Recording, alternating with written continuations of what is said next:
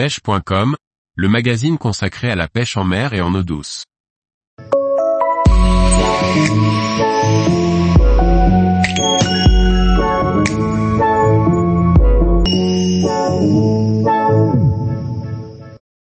Quatre conseils pour garder ses pinces de pêche en métal en bon état. Par Liquid Fishing. Une pince est l'outil qu'un pêcheur utilise du début jusqu'à la fin de sa saison, elle subit toutes les conditions et agressions externes. Regardons ensemble comment garder une pince de pêche en métal fonctionnelle longtemps. Les pinces et les ciseaux de pêche sont des outils qu'il arrive fréquemment de perdre. Elles peuvent tomber d'une poche ou l'on peut les oublier sur le bord, après les avoir utilisées. Pour éviter de perdre sa pince, le mieux est de l'attacher à soi ou à son embarcation. Il existe des cordons extensibles en spirale, appelés aussi liches, qui permettent de relier la pince à un point fixe. Pour compléter cette attache, un étui que l'on porte à la ceinture est ce qui est de mieux pour garder sa pince en sécurité et à portée de main, lorsque l'on pêche en bateau ou du bord. Les pinces en métal ont tout un ennemi commun, la rouille. Celle-ci est beaucoup plus problématique si l'on utilise cette pince en eau salée, mais même en eau douce, il convient de respecter quelques règles pour en prolonger sa durée de vie.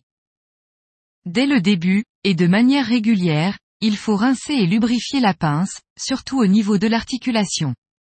Pour cette étape, il faut utiliser un lubrifiant qui va laisser un voile huileux et agir comme une barrière contre l'eau.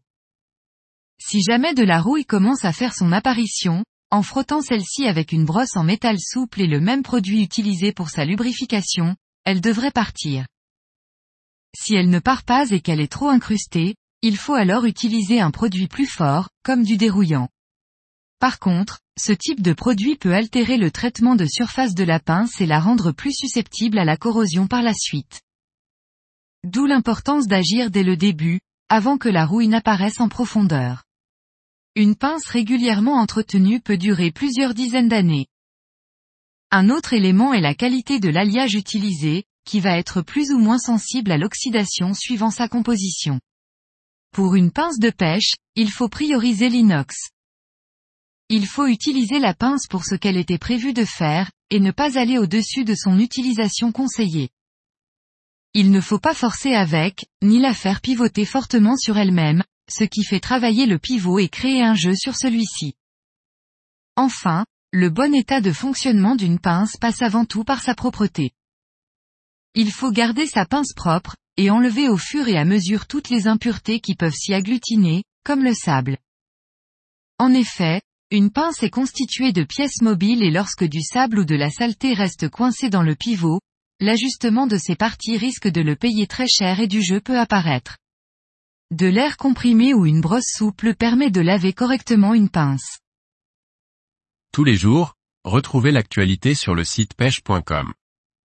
Et n'oubliez pas de laisser 5 étoiles sur votre plateforme de podcast.